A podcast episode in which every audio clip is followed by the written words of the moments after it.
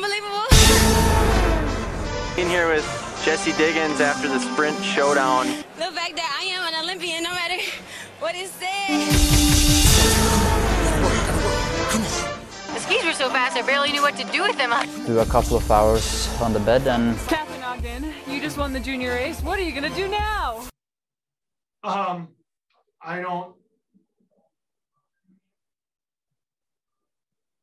I don't know. I, I, I don't know if. Uh, no! I don't know quite. I don't quite know how to answer that, to be honest. Um,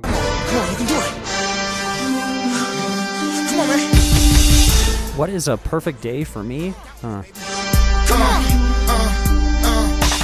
starting the day with a nice breakfast quite early in the morning and then I would go out for a long ski trip. Uh, That does make sense. just go out from my house and just spend That does make sense. some hours in the nature and then come back and have a easy resting day That does make sense. I love carpet. he's entitled to his opinion and uh, you know to voice his opinion. Stop, won't stop in my vein. That's why they can't stop, won't stop screaming the name. I was super nervous before the first races of the season, like I always am. The same grin, whether I lose or win. Up or down 10, I'ma fight to the end. Let's go. Ain't no way they can stop me now, daddy, cause I'm on my way. I can feel my ring Hello, everyone. Welcome to the SederSkier Podcast. I am your host, Ryan Sederquist, here, broadcasting to you live from Shovel Lake Public Radio.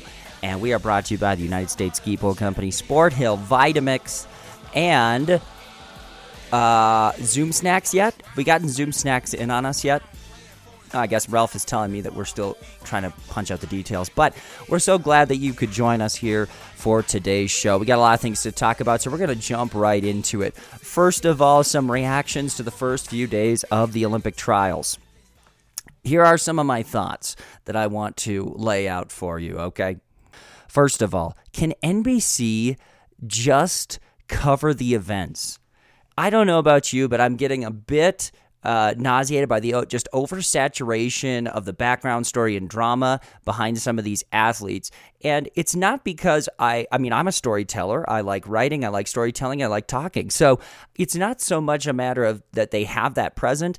The thing that bothers me is just how prepared it is and uh, pre-packaged and prepared. So they, it's like before anything starts, you can just tell based on the amount of work they do. Well, I'll take Allyson Felix for example, but the the amount of work they do to get some of these background stories developed. Um, and so with Felix, they they had this big little special that they have, and she's giving this talk, reading a letter to her daughter, and she's in like, you know, the banquet hall where they do the Emmys, and it's just uh, it's so choreographed and and pre-sketched out. It makes you wonder, like, what if Allyson Felix would have, you know, gotten out in the quarterfinals here? Like, they still would have spent a lot of money just making that one two-minute segment, but. Uh, th- that's the kind of stuff that just kind of bothers me. That before these things have started, they have chosen the people that they are just going to blow up and hone in on uh, because they know that the the casual viewer needs these uh, needs these inside stories. But but what has happened is they've just they've turned this sporting event into every what every other type of TV is. You know, the reality TV uh, drama bit, and it's just nauseating. I think I think as a uh, honest sports covering station you you are responsible to tell the audience about these background stories um, but you cannot you have to let the facts speak for themselves. You can't come in with an agenda and and then go and find stories and facts that meet that agenda. And that's what's happening here. These networks come in with themes that they wish to promote. They go and find athletes that will effectively promote that. And then even within those athlete stories, they pick and choose the facts and stories they want to highlight. Uh, and, and this is this is very interesting. I, I can't imagine being in the boardroom, the discussions when NBC or other networks kind of make these calls. Like their time is so limited. Um, vocal space, audio space, visual space is so limited, um, and and then you've got so much money tied up into it. I, I can't imagine being. uh, what the dynamics of those conversations are like. You know, are we going to hone in on this message? What about this message? Will we turn off these viewers if we focus on this? Um, what if this athlete doesn't come through? Should we be focusing on this athlete and their story because of this theme? Uh, it, it, it would be kind of a nightmare. But but I, I think my advice then is just cover the events. You know, I, I would assign people to um, I mean, do your do your diligence, do your deep research, be your Jim McKay, know the background stories for all these athletes, um, and especially the ones obviously that that you think uh, could be moving on throughout the trials and advancing to the finals. Um, but sometimes the most interesting stories are for athletes that aren't. You know, we brought up Sarah Lancaster on, on one of our last shows, the full time attorney. She went to the University of Texas on a tennis scholarship, played for four years. Then, in her fifth year, joined the basketball team, D1, University of Texas. Incredible, right? Graduates, go to law school, become an attorney at 33 years old or 31 years old, picks up running for fun. And three years later, she's training and makes the Olympic trials in the 1500 and the 5K. Literally running world class times. I mean, you're talking about a world class athlete, you know, five foot 10, tall, lanky, um, female athlete in mid 30s who's qualifying the Olympic trials in an event in a sport, in really her third sport. That's the kind of stuff that's interesting you know and and they can hone in on some of the beauty the cool stories like that and that that received just a barely a notice uh, by Kara Goucher. I mean, I think if you're if you're coming in here, you got to do your pre-produced events. I'm not saying Felix doesn't have warrant here. We're getting it to Allyson. I think she has. It's worthy to focus on her story because it's a great one. I just think they did a terrible job uh, doing it, but the, uh, the, there's many stories in these Olympic trials that are beautiful and that deserve to be highlighted. Uh, I can think of a few off off the top. Right, Sarah Lancaster's one. Um, I would have highlighted a little more Keni Harrison. Keni Harrison was in the 2016 trials uh, in the 100, 100 meter hurdles, uh, and she was fourth, I believe, in the trials. She missed the team. Then a week later, went out and set the world record. Our 100 meter hurdles team was so deep that the fourth runner was likely to be the fourth best in the world and not make it. So that was Keni Harrison. And then she went on in 2019 to win a, a gold medal at the World Championships. She misses 2020, obviously, like everyone else. So 2021, here she is, five years later, hasn't even made an Olympic team, and she's a world champion and the world record holder in her event. I mean, talk about the pressure, you know. And, and they did decide when she won her event, they came in, they interviewed her. But but that's the kind of stuff where like, how about those five years? How interesting and fascinating would that have been to highlight what her struggles were, some of the things that are going on. Um, th- that could have had maybe even a little more buildup, especially an event that that the people are a little bit less apt to naturally maybe be attracted to. You know, the 100 meter dash, everyone kind of gets it, fastest person, right? Some people, maybe a little bit in those mid distance, like the mile, they might kind of come to. And then, yeah, you've got your stars that you've manufactured for us, NBC. You know, part of the reason everyone knows Allyson Felix is because she was, you know, 17 years old when she made it to Sydney. And that's sweet. But another reason is because she's a beautiful, successful athlete, and NBC saw the marketing value there, and they they've been blowing up her story ever since. And so no matter what she she could have showed up having not trained for weeks and they would have had all these specials blaring. That's the part that bothers me. So know the stories, know the background stories.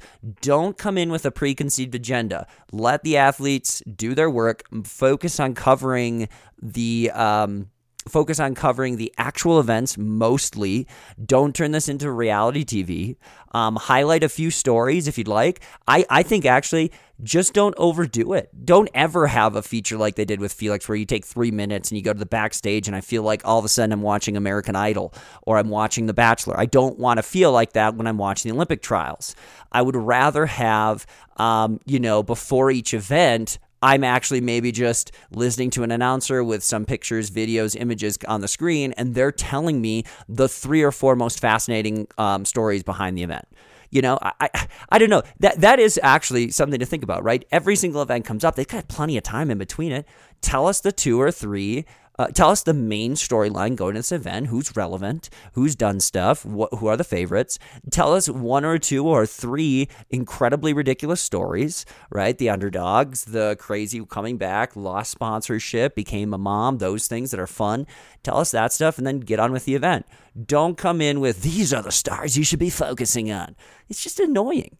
You know, it's just it's just annoying. It's nauseating. So that's what I'm sick of. I think NBC does a terrible job. Now let me tell you about what they did on, on Allyson Felix. And I like Allyson Felix. I'm a big Felix fan, and I think actually what's happened to her in the last three or four years uh, probably makes me more of a fan of her. So they they um they've been covering her since the quarterfinals. She's in the 400. If you don't know Felix, okay, she's a superstar. Most um, most world medals, I think, of any sprinter, male or female. She is trying out for her fifth Olympic Games here. She's what 33, 34, somewhere in that. Uh, oh, she's on the upper end, right, for sprinters especially. But the crazy thing is, is that she gave birth to her daughter a couple years ago, um, and it was not a super easy uh, pregnancy birthing process. I, I, I think I don't know the hardcore details on that, uh, but I I think she was actually in. I think she was in the NICU for a while, and um, during that process, did not receive much support from her then sponsor Nike right? Biggest biggest sports company in the world, the brand. She's a superstar. And I mean, if you've been to the Nike outlets, you see you see Allyson Felix on posters everywhere. So she she's one of their big ones. She's like Nadal. She's like Federer. She's I mean, obviously no one's like Jordan or LeBron, but she's in that same ballpark with Serena, Kobe, etc. Um, and so Nike is like, well, you're mom. You're probably done with your career. Like, we're just going to drop you, right? Cold, hard, regular Nike stuff. And Felix signs with Athleta or Athleta. I'm not sure how to say the brand name, and may, mounts this comeback and wants to prove to uh, everyone uh, that she still got it. Wants to show her daughter who mom was, make an Olympic team, and do all that. Okay, so she sets out, and and um, I think some of her, you know, her comeback trail wasn't just like um, um, faith Faith Kipyegon, I think it was the Kenyan 1500 runner, who's like eight months later, she comes out and runs 357 in the 1500, I, I, something like that. It wasn't quite like that, but she comes in gradually making her way back. Of course, she's the talk of the trials leading up to it because she's such a big star, and, and NBC blows that up, and that she's running the 400. They cover her from quarterfinals through. And I think it was before the semifinals when I saw the big segment on her that was like, you know, two or three minutes long. She's reading this emotional letter here's the part that was that was frustrating. They had this opportunity to make the theme of that about um, a, a powerful celebrate motherhood, celebrate women being strong, celebrate an athlete who stood up to Nike in the face of being a mom and succeeded. Because this whole idea of moms um, being co- treated really unfairly, to be honest, in the sport of track and field. This is actually quite an epidemic. And and if you're a Skiologian fan, if you are one of my Christian brothers or sisters who are like listening in, pay attention right now too, because I think this goes deep. Um, you have Nike is cruel to all athletes in terms of track and field, but probably all sports, but especially track and field, male or female, any event. It's just very cut and um, uh, cutthroat. Okay. But for female track and uh, track and field athletes, when you are going on a four-year calendar window and you've got to make sure you're producing results and showing that you've got potential, deciding to become a mom is a an absolutely disastrous death sentence of a decision. You, I mean, it's it's an it's a way for Nike to go. You're done. Uh, absolutely, because because the time off ruins your your production obviously for a whole year really 2 years okay so they lose all that plus coming back from it's it's difficult to do so so they're basing their their value on you too on your potential value so you lose that and you probably miss an Olympic cycle.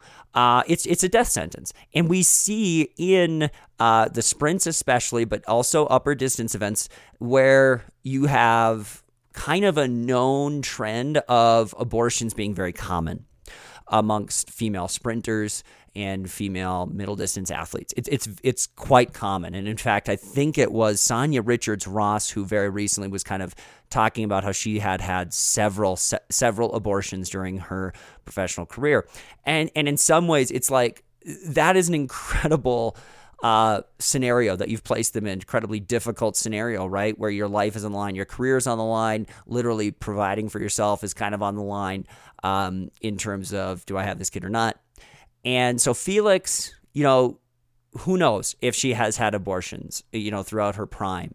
but she decides to have a kid, and and there's been others who have done that as well, and they just are kind of dropped and not supported by their sponsor. You know, they don't really have this maternity leave sort of built in. So Felix really is kind of the ultimate champion of this in terms of you know, Nike dropping her, which would be a huge blow, and then going, you know what, I don't think I'm done. I'm going to come back. I'm going to be kind of a leader in this area and and come back and succeed. And she has done this. I think other companies, Oiselle, other female sports uh, companies have kind of come around and go, okay, how do we provide for the female athlete specifically, and what, what how do we meet their needs? And we want to celebrate motherhood. This could have been the theme. This could have been the theme. Instead, they kind of tried to take that and sort of mix it in with like this uh, civil rights thing, uh, sort of a Black Lives Matter conglomeration. Um, also, just sort of a, it was too, uh, too much of a feminist women empowerment, not just like a, a unifying uh, women empowerment movement. And it was all those things. The agenda was was clearly not one that should have been unifying, but it was also very unclear in what it was.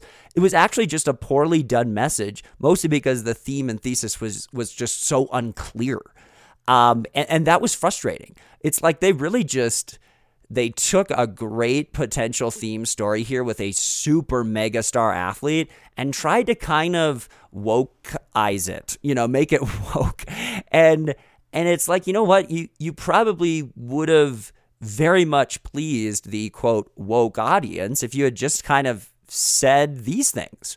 And instead, they tried to kind of twist her story about something it wasn't really about. And that's not to say Felix isn't is I think you know probably an activist when it comes to civil rights and all of that as well.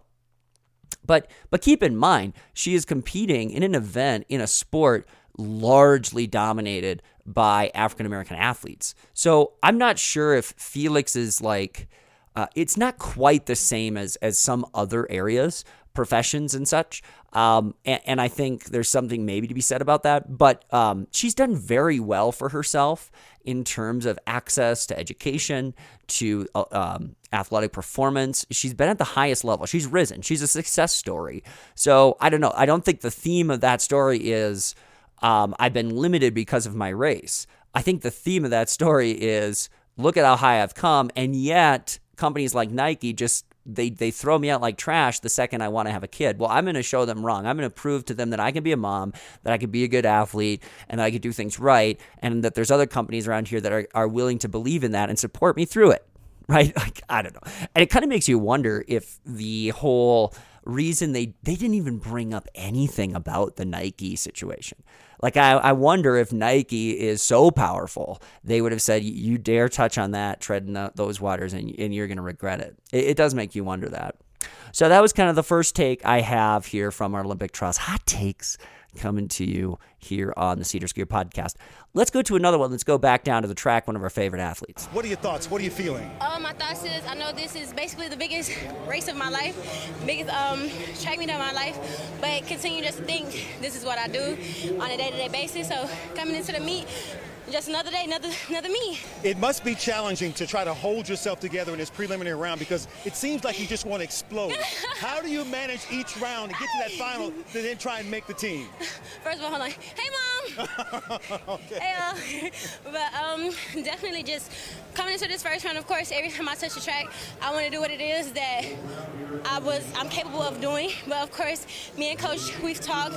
We understand um, race by race, round by round, give them hell every time. All right, Sha'Carri, that's a heck of a start. America knows who you are now. And it's Sha'Carri. Sha'Carri. Sha'Carri. We got it. And then there is this one. Take us through the emotion right now. Well, emotionally, unbelievable. the fact that I am an Olympian, no matter what is said. Okay, so Sha'Carri Richardson, super talented, awesome, crazy fast, right? She's kind of small small, short stature athlete. Uh, which just kind of adds to it all too, especially the hundred. Um, it's fascinating how she has the just blazing top end speed, which I think is typical more of our of taller athletes. They can once they get going, right, their stride length is longer, and you, you think of Bolt and uh, they're gonna have top end speed. But Sha'Carri, Sha'Carri Richardson Uh, her knee drive and her form is so excellent. She's so explosive. She, she um, actually has the fastest top end speed too, and she's kind of struggling at the start. So it's funny because I think her best event actually is almost the 200 um, because her top end speed is so crazy. But she's really been crazy in the 100 too. NBC blowing that story up, obviously. And, and I think that's kind of cool. She's a star you're going to hear more about. Um, things that I, I kind of, I mean, it's fat. I like having an, an athlete who's who is not afraid to just speak uh, their mind to some degree too. She's she is kind of a loose cannon in, in, in the interview room, right? She's she's probably gonna say things. Um, and, and she'll defend herself by saying, you know, I'm not afraid. I'm just going to say what, what needs to be said. But I think sometimes that's a, a weak cover up for athletes too, who are who are not always well spoken and respectful in front of the mic as well, because sometimes tact and intent and purpose and clarity and carefulness uh, when you are in on a big stage that's harder i won't say sometimes that's always that's always more difficult than being brash. So sure being brash requires some bravery and boldness and uh, there's people who don't want to do that either you know? The, the majority fills uh, fits in the cliche category cliche crowd um, but there are some athletes who are just in, and this is the most rare, who have taken the time to think out and are well spoken and um, and provide messages that are very meaningful. So I'm entertained by Sha'Carri when she is competing and when she's talking and I think it's great. And I think the circus is fun. That you know they talked about how in the background in the warm up area she has 15 to 20 people following her around at all times, so that everyone always knows where Sha'Carri Richardson is. So it's kind of cool. It's kind of the ego thing. It's a little bit of the the whole reality TV Bachelor thing I was talking about before, though, where NBC loves it for different reasons, right? Um, and it's going to bring fans to the sport. Now, the fact that it is going to attract fans and drama and storylines to the sport, I guess, as a supporter of the sport, I'm, I'm somewhat okay with that. I think you need a few athletes like that. Um, I think it's fun to have a few athletes like that. I don't think it should take away from other things though, and I think some some in some ways NBC has done that because they've kind of diminished a more incredible story in the 100 meter men's champ in Trayvon Bromell. Uh, Bromell made the 2015 Worlds team and won a bronze medal. Uh, in 2015, I should check this how old Bromell was. Trayvon Bromell. So Bromell, it, you you might even remember Bromell being oh 1995 is when he was born. So he was 20 years old when he won a bronze medal. Um, he ran 9.97 as a junior, first junior to break 10 seconds. Okay, so he he he was the 2016 World Indoor Champion in the 60. So he was a world champion even at age 20 uh, was the world junior record holder in the 100. Um, NCAA meet. Did he win the NCAAs? Yes, he won an NCAA championship. Ran 9.77 at the Big 12s his freshman year. So just a superstar right coming right out the gate. Um, qualified for the, the 4x1. Okay, so he goes to Worlds, wins gold, right? 2016 goes to the Olympics. And the Olympics is kind of crazy how he was in the 100 meter heat and he made the finals. Then he, where is it here? I know it in the 4x1. Oh, this doesn't really tell tell the injury details. Where is this? I need to find his injury. Injury information. Wow, Wikipedia. Tore his Achilles. Okay. He tore his Achilles, it says again. So I'm not sure he must have tore his Achilles twice. I know in the 100 meter finals, he finished eighth. He he was kind of hurt, I think, at the time. But in the 4x1, he dove as the anchor leg, tore his Achilles, and then his, they, they got the bronze medal, but they were actually disqualified. But basically out of the sport after that. So 2017, 2018, blah blah blah. He didn't return until 2021, and he's had just a been on a tear since then. Ran 9.77. He won the Olympic trials yesterday in the hundred. Now, um, Bromell. Bromell is one who's attributing a lot of his resurgence and his comeback to as proof that God is real, and there's there's obviously part of me that's a fan of that, and part of me that's not as much of a fan of that. I can, I'll explain that in a minute. But uh, first, I just want to think, say that if t- in terms of talking about this production fest that NBC gets behind, I find it not surprising that they're they're not spending a lot of time with Bromell, um, despite the fact that his comeback is insane, right? In an event that's maybe the most difficult to come back from an Achilles injury. Uh, Bromell. So let's let's talk about Bromell and his his faith. I'm not super um, positive about what his what exactly his faith, um, like his doctrine and theology and all that is. I think he's a little more on the, um, uh, what's the word that I'm looking for here? Not Pentecostal, uh, kind of Pentecostal side of things.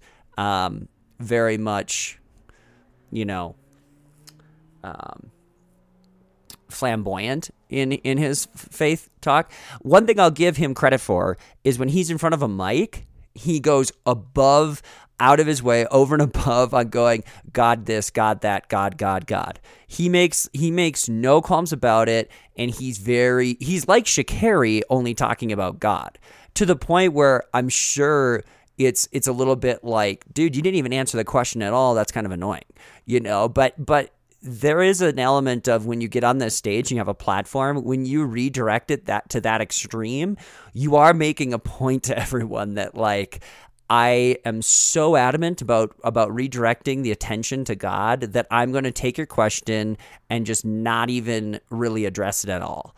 And Bromell can kind of do that, and and he just, um, but but he's very much like a, hey, God is real, can't you see? Look at what He's done for me. God is real. The part that makes me a little bit uh, not not as much a fan of that of that approach is that you know the doubter can just go okay, well, God's not real. Look at all this stuff. Look at all this disaster in the world. Look at all this destruction. Look at all this sadness, death, anger, right? Like, so Bromell's argument for God being real doesn't hold up on that basis. And I think that's that's one thing that can kind of make it um, less effective, maybe is the way of saying it. So this kind of brings us to a, a point of I've know we noticed last night. My wife and I were watching every single event. Tons of people giving God the glory when the mic is thrust in front of them. And th- this was every sprint event, like the entire 400, right? You had Felix, you had Quanisha Harris, Hayes, Quanera Hayes, can't even remember the winner, right? There was so much focus on Felix getting third. But every single one of them, they all got together in this group. And Ron Johnson, not Ron Johnson, oh my gosh, I can't, that's the uh, K fan guy, whatever, whoever the interview guy is, he's going right down the line. And they all were in their own way giving glory to God in, to different degrees. And I'll start with Hayes because she was the one I think did the best job of any athlete in the whole meet and there were many because it was all the men's winners, the 100, the, uh, the 100 hurdles for the women, every final. It was just like right down the line. Yeah, I just want to thank God, give God the glory, you know, this is all for him, these that sort of thing. And uh, Hayes you could tell there was an authentic an authenticity behind it where her concern i guess was a little more aligned with what i think an athlete should do is look i've got a spotlight on me i just want to um, I want to politely redirect that to the only thing deserving of glory. That's a good approach, right? Because we are idolizing and pedestalizing these athletes in this moment. And they're the the gold medal thing right? And you've qualified for the olympics right? Heaven here on earth. And you are a god amongst men. And that's kind of what we we throw down these athletes. So for Hayes to kind of go, I just want to pull I want to redirect this glory to God, redirect the focus to God. Instead of looking at me, I want you to see to see His glory. And she also said, and I want I came into this race knowing whether I'm last or first, I'm going to point to God. And I want to redirect the focus there. That's a great prayer, and that's a great idea. Idea uh, for an athlete. Okay. The others, I think this is the more cliche response, right? Of want to thank my family, want to thank God, right? Just kind of gets thrown in there. You see that sometimes too, and and that's fine. I, I'm not like criticizing that at all. I think when that happens, you don't you don't really get an inside look at their theologies. You don't really know where it's coming from, and like what God are you talking about? you know, like uh, because that's critical too. I think as a Christian, right? Um, you know, I'm not I'm not going to go, yeah, all praise and glory to all all the false gods too, right? The one true God is the only one deserving of this glory and praise and honor. So sometimes when there's kind of those just this happen, it's it's you're like, okay, whatever. It's better than them them being like really egotistical or using this moment to to light flames under the you know other people's butts or whatever. So I liked Hayes the most. Uh, Bromell, Bromell is a little more of the um, the type of athlete that and, and others not just Bromell like this where they attribute their success to God in a way that makes God seem like sort of this mystical potion. Like uh can you believe this rise? How did you get here? And then they go man like it's it's all what God did right? And well there is truth in that. There's also truth that like everything that happens for all people is is only by this the decree decretive will of God too. Like he is the one that's authoritatively acting in this universe. He's the God of this universe. So all things that happen to all people are are you know wor- the work uh, working of his hands. So it's kind of like okay, yeah, cool, but um, you make it sound like it's like, hey, if you believe in God, it's this mystical potion and it can even make you make it to the Olympic trials. Like anything that can't be explained or anything that seems too amazing, um, just attribute that to God. But like day to day stuff, my heart beating and and me being able to swallow food and think, well, that's obviously just everyone has that. No, that's wrong. Like your very ability to not like the very life inside of you, every atom functioning the way it should in your body is is being held together by the awesome authority of God too. So I think it it diminishes that and it kind of turns God into this only miracle worker, sort of the God of the gaps. Like we don't really can't explain it. It's just this mystical spiritual thing, and I don't think that's necessarily beneficial to those who are lost. Those who are Christians can kind of uh, be praiseworthy right alongside you. Um, so anyway, you're probably like, wow, right didn't expect you to critique all these people who are giving God the glory. Like, isn't that a good thing? Um, and so here's what I, I would like to say about that. I was like, well, what would I say if I was into you know given this this platform?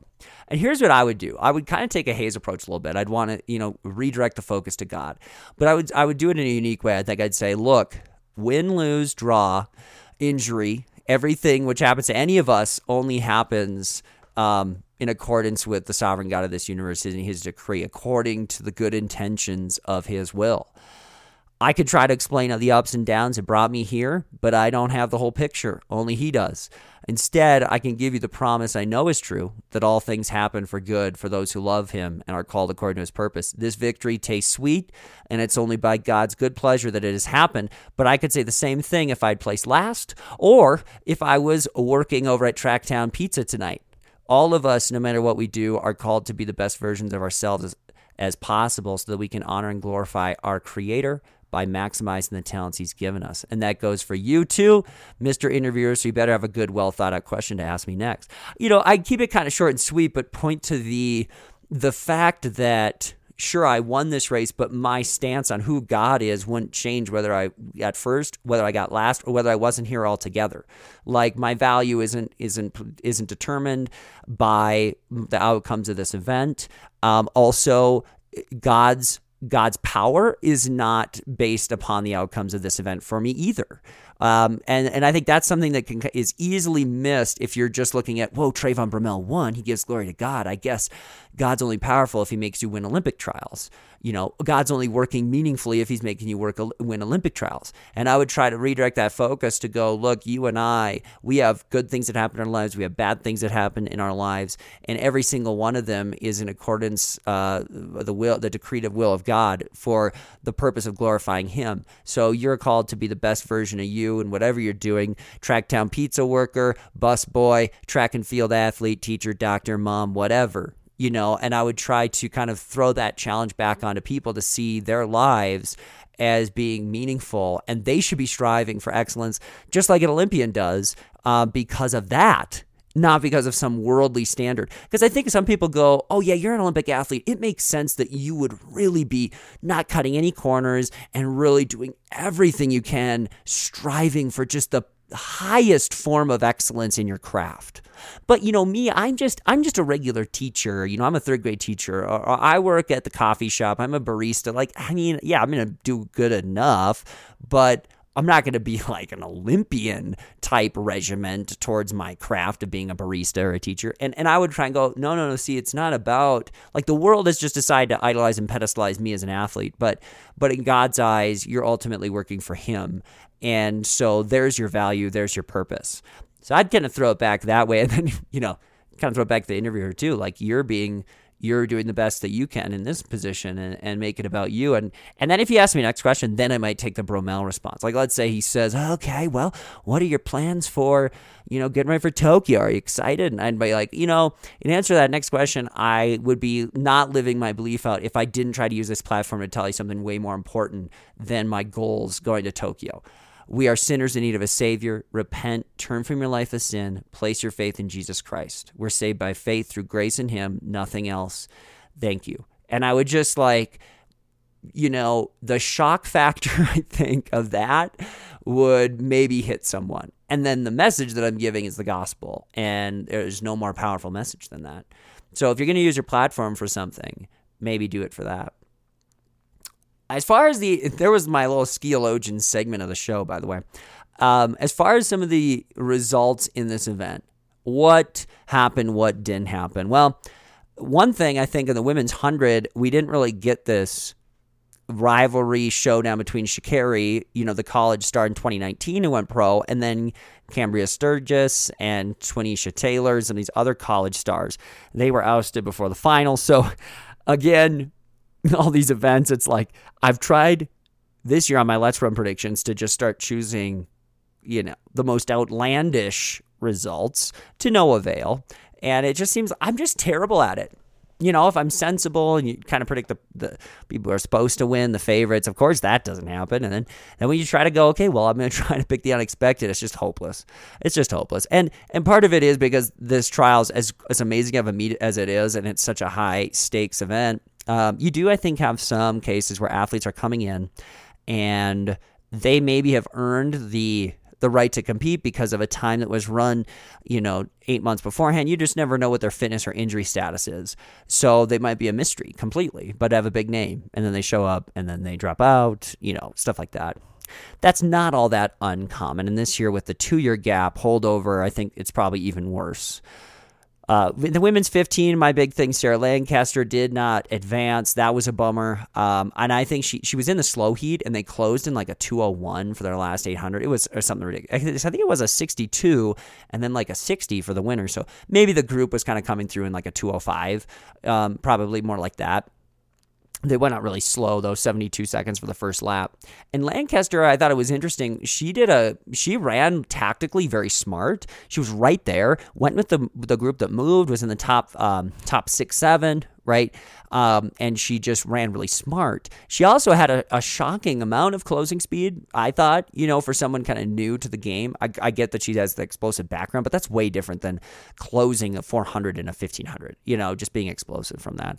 So I thought she did the best she could, but you could tell it was like, you know, you did not have the closing speed that was required to stay with these guys. Like she would have been totally fine had she been in the second heat. She would have advanced, I think, for sure, because they ran a little more honest pace all throughout. And I think um, now looking back, you know, I guess if she was in the 5K, I'd probably be saying this that, oh, she should have done the 15. Um, but but part of me wishes she had done the 5K because I think, well, no question, she makes the final, and then the final, anything could happen. Um, and she just seems kind of gritty and tough. So, bummer, 15 and 5K. They did not make that double possible. Uh, that both those events, the prelims were both on the same day, and the finals are both on the same day. So, uh, ladies had to choose between those two, and uh, that's just kind of it's frustrating. Like they should make those distance. They should have the schedule set up so that in both the trials and the actual Olympics, so that you could do those reasonable doubles, and they just don't. So that's kind of sad. All right, so another another oh the 10k men's 10k. I was really pleased with the outcome in terms of sending Fisher, sending Klecker, the Minnesota guy, uh, to uh, on our Olympic team. They ran phenomenal races and ran smart, and and Klecker's strong. I think he's he's it's great to see him. I'm just a fan of who he is, so I was happy to see that. Same Fisher, he's kind of humble. Um, Canadian American dual dual citizenship. He could have got race for Canada. It probably would have been a smart decision for him to not do that, since they currently have Justyn Knight and um, who's their top guy? Mohammed. ah, I can't remember. He's the Wisconsin guy. Ahmed Mohammed. Mohammed Ahmed. I think that's Mohamed. So they're both, you know, 1248, 1253 guys. They're both faster than the American record holder. So Fisher being here, he kind of, you know, lucked out getting in on the 10K. And then the winner, kind of a cool story too. Um, uh, I can't think of his name now. Um, he's the Portland runner. Cra- um, crazy kick at the end. He looked he looked uh, insanely strong, out kicking Fisher, making Fisher look like he was standing still. The name's probably going to come to me the second that I end this show. Woody Kincaid, that's who it was. Woody Kincaid. Woody Kincaid had Woody Kincaid, um, had a Bowerman Track Club athlete. He's had a stealth kick for a while now, but had injuries kind of through college, so didn't really have a stellar career there at Portland State. So um, he's kind of a cool guy to watch. I mean, he sort of sort of looks like a poor man's Galen Rupp, you know, where you've got incredible speed, kind of deceptively cloaked there, and a tall, tall, skinny, uh, long distance runner. Um, but yeah, his speed, and you need that on the world stage if you want to be relevant. So that's someone I think um, kind of gives us a fighting chance almost in the 10K. I think. I guess I don't really know what to what to make of Klecker's speed. I I know Fisher used to have really good speed, but Kincaid really made his you know finishing kick look like nothing in this race. So you know after watching that, I think you kind of go, well, Klecker has this blend of strength and speed, kind of right. His, he's got the pedigree of his parents as 50 mile world record holder, uh, marathon trials champion, those sort of things. Uh, but then also he was a 406 miler in high school and uh, has just kind of slowly been moving up in distance. Um, so that that's that's something where it's like ah, I don't know what kind of race would give him necessarily the best chance to win because it just kind of seems like eh, no matter what the race is, you got to be able to close on like a 50, you know, if you want to if you want to win or hang on for a 26 25 ride, which we might have at the Olympics in the men's 10K. So, anyway, uh, one last topic here, running related, and I was listening to the D3 Glory Days podcast. That is Noah Droddy. Noah Droddy is a former D3 runner who, you know, burst onto the scene in 2016 with his mustache mullet look and running the 10K, and has since now moved to Boulder and he runs about 60, 60 to 61 minutes, I think, in the half marathon. So, kind of a cool cult following Noah Droddy has. And he's got his own podcast where he, he reminisces on D3 Glory Days and then has like guests on, you know, big D3 stars. So Emily Pomain, Pomain, Pomainville, I'm not sure, is it Pomainville? I think it might be Pomainville, actually, which I just thought was Pominville, but Pomainville. She was on the show. Emily, we talked about her on one of our other podcasts, so I won't give you too much of the deep dive, but basically, you know, coming out of high school was a 520 miler, uh, went to SUNY Geneseo, and for three years, literally just maintained that performance level. Then we had the COVID year, and then this year, you know, she she really burst onto the scene, um, going from 455 in the 1500 all the way down to the record 413, which she ran in the prelims. Okay, so she's on the D3 podcast. I'm expecting and anticipating, excited for some some interview questions to kind of learn more about this story. Now, one thing that came to mind right away for me as I'm listening was a little bit of frustration, kind of wondering the are we now, you know, in the TikTok generation, is the well-spoken athlete capable of reflection and analyzation and um, mature analytical clear responses comprehensive responses? Is that just gone now because this felt it was frustrating at times when they would ask a, a, question. And some of these questions were terrible because it was like a yes or no question or how would you grade your or what grade would you give you give yourself on this meet? It's like man this is a this is an interviewee who is you're going to have to try to pull out answers. So you're not really doing yourself a favor by a- asking questions that can be answered with one word. But even on some that were it was very there was sometimes a you know I don't know, or yeah, laugh, and that's it. And um, that was frustrating. And the the big one that she needed to answer in this interview that I think everyone should be wondering is how do you go from 3 years staying in the sport but running, you know, 520 miles to running a 413 1500? You know, how do you explain that? And uh, a thoughtful response again should address you know, well, here was kind of the mindset those first three years and how that changed. Here was the training those first few years, how that changed. Here are the other factors I think kind of contributing to that. Um, and and this is what I think you know really ultimately led to that. It's quite the story. Here's all the things that are part of it. Here's all the components.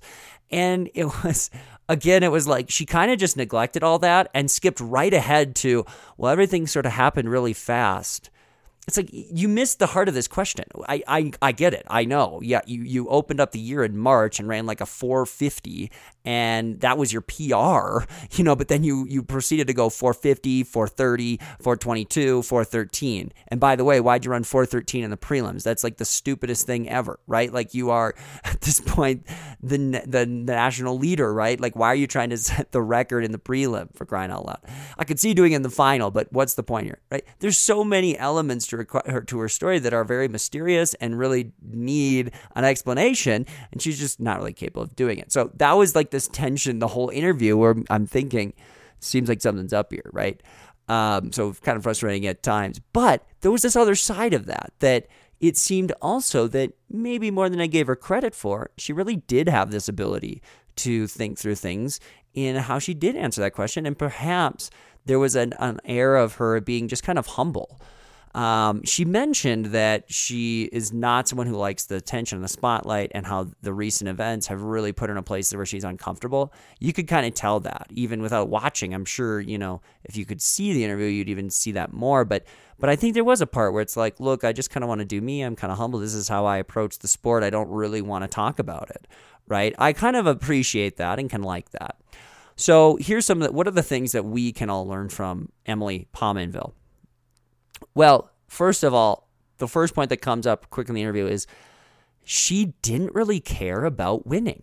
She cared mostly about getting the most of herself.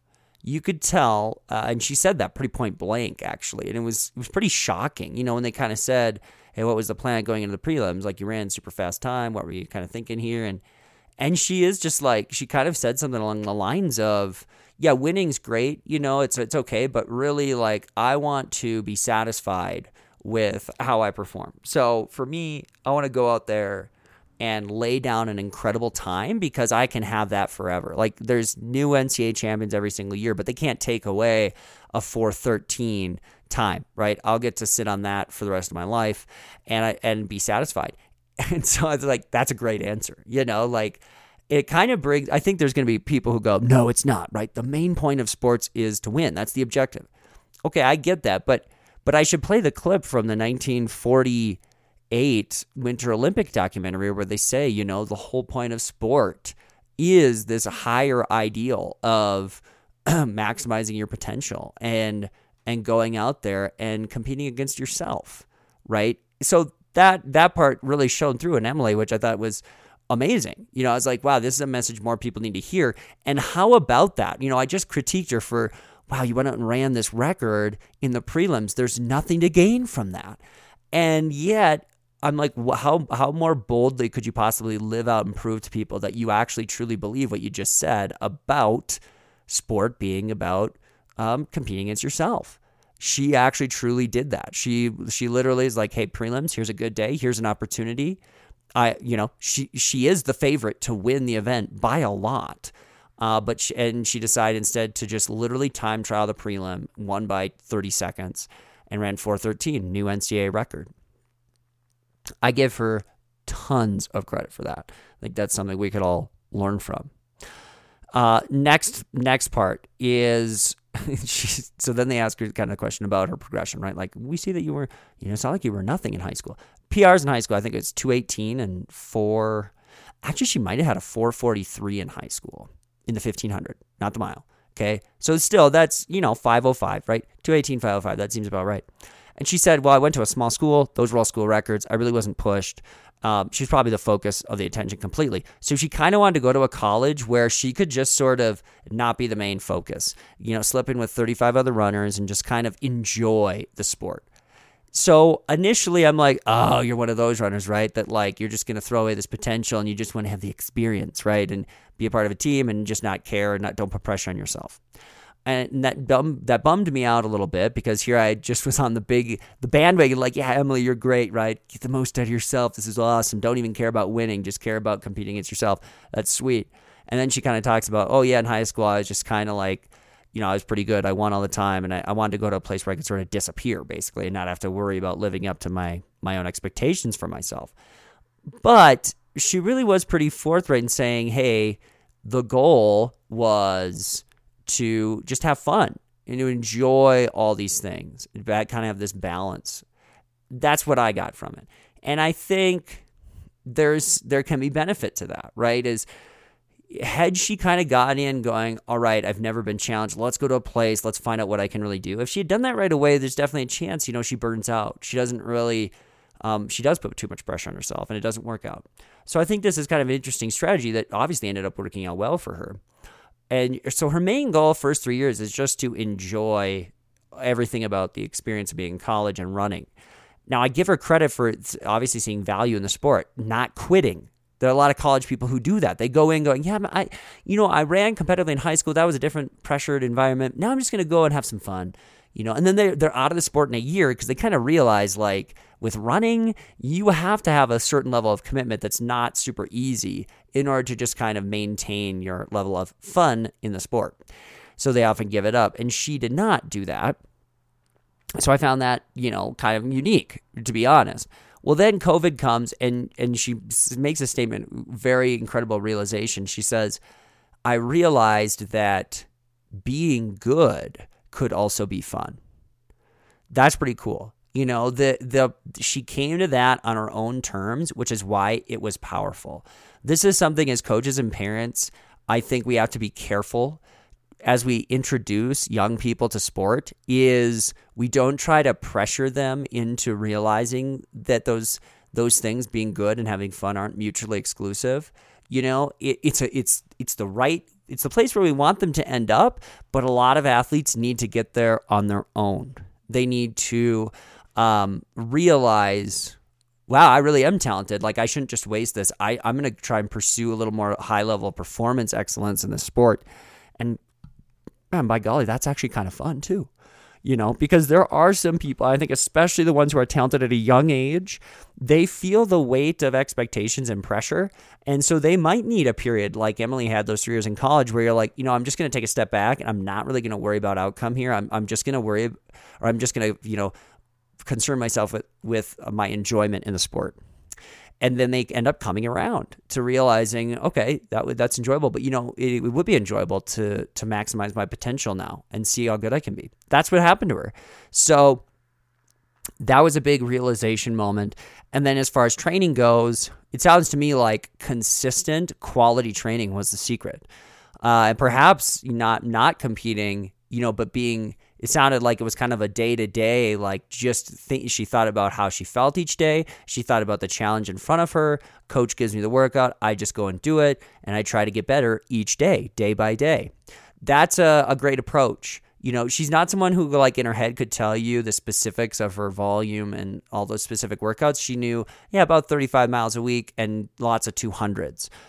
So clearly focusing on kind of speed work actually reminded me a lot of my Bemidji state training and the mindset there as well. For me, I kind of came in 520 miler, left as a 429 miler in one winter.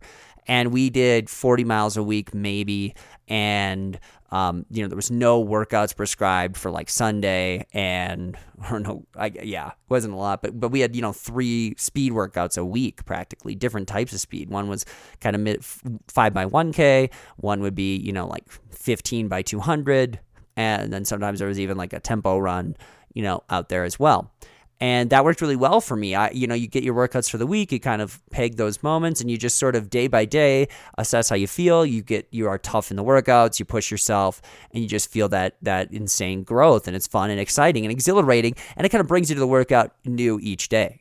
So Emily obviously had a year like that where uh, where that was the secret. Is I think it had less to do honestly with the exact type of training, more so with the combination of her new focus and and the type of training and then the ability to improve. Because if she comes into the, the year now, like if she's a 413 athlete, right? I don't think she can go, all right, I'm just going to keep doing 35 miles a week and 200s and I'll go from 413 to 358. I don't think that's going to work at all. Like I think that that was the perfect training for her to go from a 5 minute or 455 girl to a 413 girl. So kind of similar to me, honestly, 520 down to 429 for a guy. It was like, yeah, that was probably the perfect amount of training for me and the right focus allowed for good recovery. It was quality. Uh, but then, you know, when I kind of grew into my next stages of running, I did definitely up the mileage and, and improved my fitness from there. So be interesting. Like, I don't know what Emily's goals are moving forward. If she's like, hey, I'm going to try and go pro, see what happens. Um, she's also, I think, run 202 in the 800. So um, but but I think you know, wow, we've got some untapped potential here. You know, maybe if she is running sixty to eighty miles a week and doing more serious workouts, a structured plan sounds to me like she has her mind in a good balanced place, and she knows how to eat right and sleep right. And that was the other thing she mentioned was like you can't parrot my training and go, okay, 35 miles a week is all I need. You have to do the other things that I do too. And she said, you know, I sleep, I sleep a lot, I sleep well, I eat right, right? You could tell she's she just does all those little things too to make her training benefit her. So that's kind of the lesson is uh, I think is your mindset has to be in a good place to to foster improvement and competitive spirit, you have to have a training plan that is effective and provides for quality improvement and quality stimulus. Well, you also have to live a lifestyle that allows that training to benefit you through eating and recovery, and um, and then you know you can you can hit that that stream of improvement that kind of intoxicates you to love the sport for a lifetime. And I think the next thing for Emily will be challenging is can you continue to be introspective with yourself and go, okay, that worked that year, but I think, you know, I'm going to need to to um, continue to do something to give my body a stimulus, which might require either adding more, doing something different, um, adding adding harder workouts or different types of workouts, right? And and it remain to be seen. Like the part that show she showed to me that was frustrating was a little bit. I sort of doubt that athlete as being someone who maybe is capable of looking at it that way. She seems kind of like she could be the type of person that goes, Hey, I'm just going to do this 35 miles, 200s because that's what I did. It worked. And then she'll ride that out, realize she can't really improve much from it and go, Well, I guess this is my peak, you know, versus kind of the never, never ending. She does, I can't decide if she has like that, that center core to her of, of ultimate resiliency and toughness where it's like, I am going to be an Olympic champion. No one's going to stop me. And I'm not saying that everyone has to have that. Like Emily maybe doesn't have that, and that is also to her benefit. She seems almost like the person who has benefited from having a little more of a type B mentality and, and a balance in her life. Like it, it almost made it so she didn't improve at all in college, but it ultimately led to her improving greatly. So, lesson there for all of us two type A'ers who, who are like, oh, yeah, you're never going to maximize your potential. Sometimes having a, a touch of balance in things can be the secret to get you over the edge. All right, so I think that's all of the sports talk for today on this show. I guess I'll have to decide is this a Skiologians podcast? Is this a SederSkier podcast? Not really sure, but I hope you enjoyed it. Hope you enjoyed our rambling dissertations on all these different topics. As always, keep on striving. We'll see you next time.